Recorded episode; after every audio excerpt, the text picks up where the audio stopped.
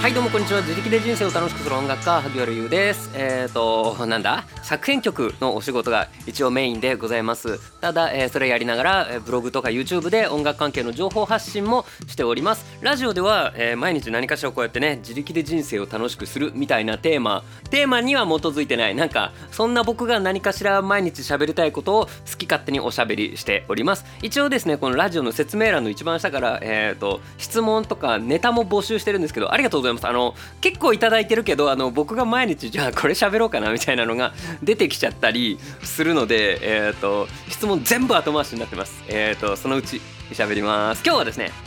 えー、新しい時代が始まってるなーっていうこの話なんですけどタイトルとしては「子どもの人権は誰が持っているのか」みたいなところを、えーと、皮切りに話していきたいと思います。えーと、じゃあ行きましょう、えー、子どもの人権って誰が持ってるんですか？親ですか？本人ですか？えってえ人権ってなんだ？みたいなのがあったりするんですけどもまあまあまあまあまあ。まあつまりねえっ、とさえっと今日の面白ニュース面白で言っちゃいけないんですけどもえっ、と俺の赤ちゃんの時の写真めちゃくちゃ全世界にばらまかれてんだけどちょあ訴えるわっていう、えー、猛者が現れました。まあその人について語るとその人のケースはちょっとあの特殊なのでちょっと置いておきますけどえっ、ー、とそういう赤ちゃんの時の写真が、えーと、人の目にさらされてるっていうこれについてですね。うん。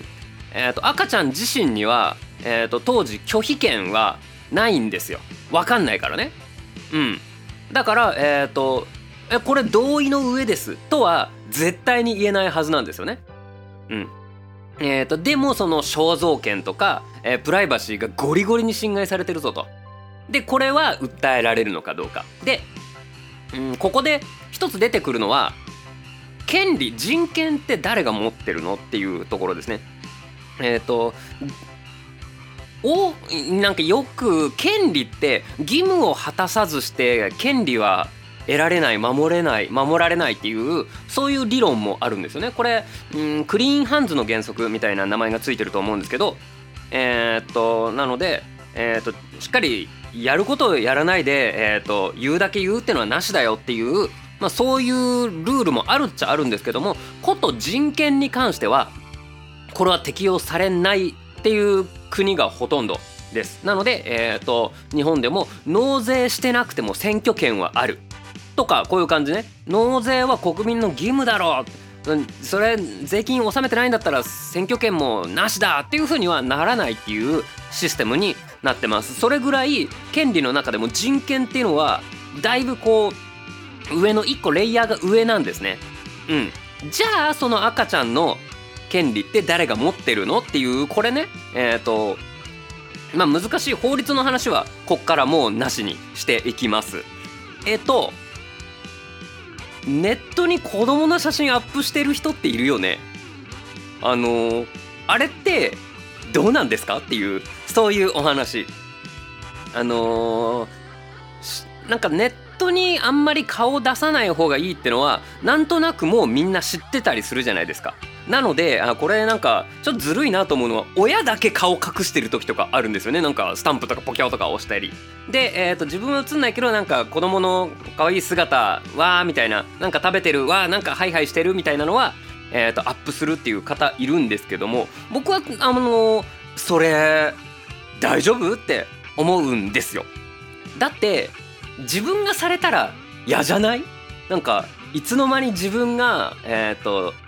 じゃあ友達の SNS でえっ、と写真アップされてる。しかも自分が OK とした決め顔じゃなかったりするんですよ。赤ちゃんとか子供の場合。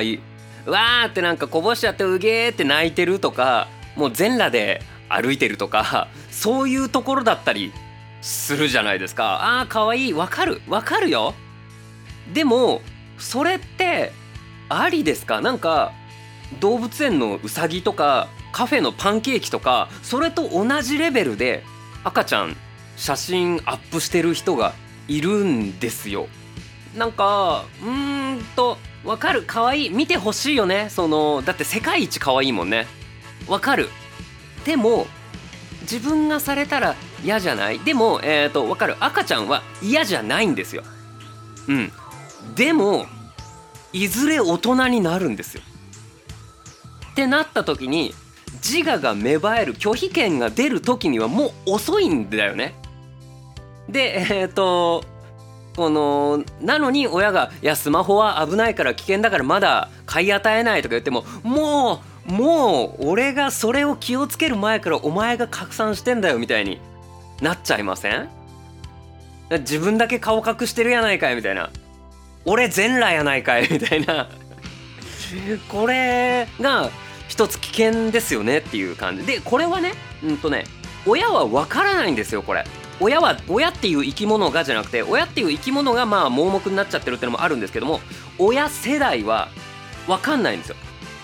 なぜなら SNS がない時代を生きてきたからなんですよ。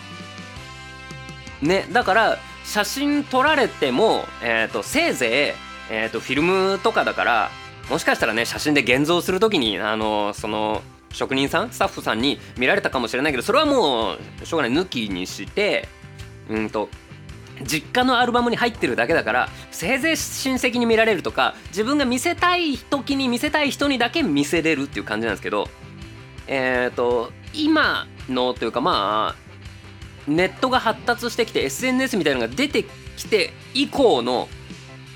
えっ、ー、と親ってアップしちゃってるんですよね。えーと、自分が子供の頃にはそれなかったからされてないんだけど今アップしちゃってるあの面白いしあのみんなが見てくれて可愛いって言ってくれるしそしてそれが、えーと一生どこかに残ってる可能性があるんですね。うん、そのなので当時 SNS に、えー、うっかり上げた写真が、えー、その時にまだ自我も拒否権もなかった子が今自分でネット検索できて、えーと、気づきそして傷つくっていう可能性がめちゃくちゃあるんですよ。これが、えーと、20年前30年前の、えーと親子の間ではなかったっていう新しい問題だと思ってるんですね。でそのなんか面白い赤ちゃんの写真とか可愛い赤ちゃんのこの一瞬を捉えた写真とかってえっ、ー、と、ま、ネット上にいっぱいあるじゃないですか。これ誰だか分かんないけどみたいなそのスタジオ写真でもそのフリー素材の子でもなくって。それってえっ、ー、と嫌ですってなってももう止めらんないんですよね。しかもえっ、ー、となんだろう。訴えたところでみたいな。訴えるのは親なのかな？わかんないけどその誰がアップしたって明確に分かんなかったりするじゃないですか。もちろん10年前20年前の親のアカウントだってなれば母さん何やってんだよっていうこともできるけどこれは結構親子喧嘩なのに世界を巻き込んでるんですよ。ねこれやばくない？でえっ、ー、とこれからどんどん増えていくと思うんですよ。これでえっ、ー、と例えばなんか一件そういうのが国内でもなんか話題になったり有名になったりしてなんか勝訴しましたみたいなのになると私も俺も僕もっていうのがめちゃくちゃ増えると思うんですね。で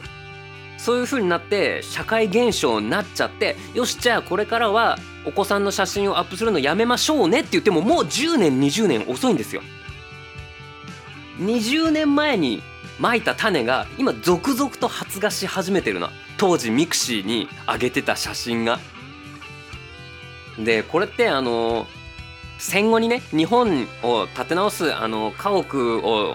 と文字通り立て直す国を建て直す家を建て直すってなった時に大量の木材が必要だからって木を植えたんですよね。それが杉の木。これえっ、ー、とそれが着々とえーと、すくすくと育った結果今や杉の木が多すぎて日本花粉症やべえってなってるんですよ。で、えーと、今になってね杉増やすのやめようよってなっても増やしはしないけどもういっぱいありますみたいな感じになっちゃっていやでもうこの560年前にもう植えちゃいましたいっぱい。で今から引っこ抜くともうその木の根っことかがここの山とかに根付いてるから引っこ抜くとこれ土砂崩れになります引っこ抜けませんみたいな感じになってるんですよね。ここにねなんか面白いなっていう相変わらず面白さを感じていますなんか歴史を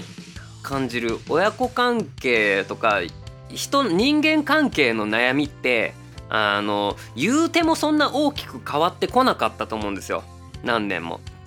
その男の子はこうするべき女の子はこうするべきとかあの農民に生まれたからこうとか将軍のうちの子はこうってそういうのは、えーと、ちょっとあるけどえ、ー、と親子の関係性とかってそんなに変わんないんじゃないかなと僕は思ってたんですけどもやっぱりねインターネットっていう、えーと、世界が一つじゃなくなったとも言えるし世界が一つになってしまったとも言えるから あの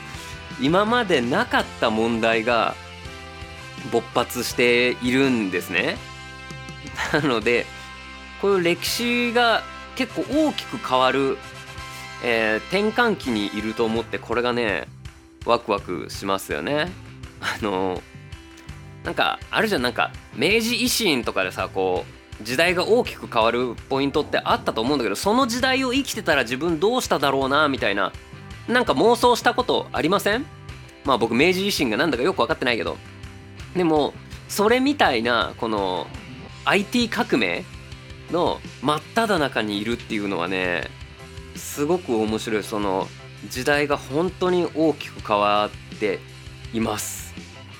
なんかいいですね。楽しいですね。こうなんか時代が変わっていくから自分も変わっていかないと、まあ、生き残っていけないみたいなのってなんか面白いなと思います。何日か前に僕退屈するのが嫌だって言ってたのとそれみたいな感じですね。なのでえっ、ー、とまあ今と同じことをやり続けてても一生生きていけるわけでもないしみたいな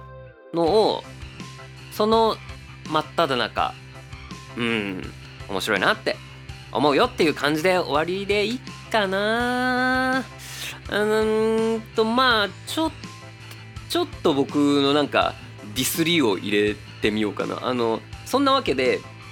僕そのキングコングの西野さんが大好きなんですけども、えー、と相方の梶原さんの一番あんまり好きになれないところは子供を YouTube チャンネルに出していることですね。で、えーと、上の子たちはね、えーと、大きくなってって YouTube 出たいかって聞いて出たいって自分から言ったから出してるんだって言ってたんですね。さや子供にそんな YouTube に出るっていうのの責任とか重みわかんねえだろうって。その楽しそうにしてるから出るって言っただけじゃないの？っては正直思うけども。でもまあ本人が出たいって言ったんだって。えーと、梶原さんが言ってたからまあいいとしよう。ただ生まれたばかりの一番下の子とかももう続々と出てるんですよ。その子は絶対出たいって言ってないぞって思ってあの、ちょっと梶原さんの、えー、好きになれないとこはそこ。一番はそこ。なのでそういう感じがあってあれであの子が「私は出たくなかった」とか言った時にどうすんの？ってあのそこはうちの家族はクリアにしてるんですって言ってたけどしてないじゃん！みたいな感じがちょっとうにー！ってなりますっていう感じであじゃあ今日は終わりにしようかな、えー、今日のお話は、えー、花粉症つらいよねっていうお話とえっ、ー、と全裸でプールを泳ぐ時には気をつけましょうということでした。最後まで聞いてくれてありがとうございました。ハグでした。バイバーイ。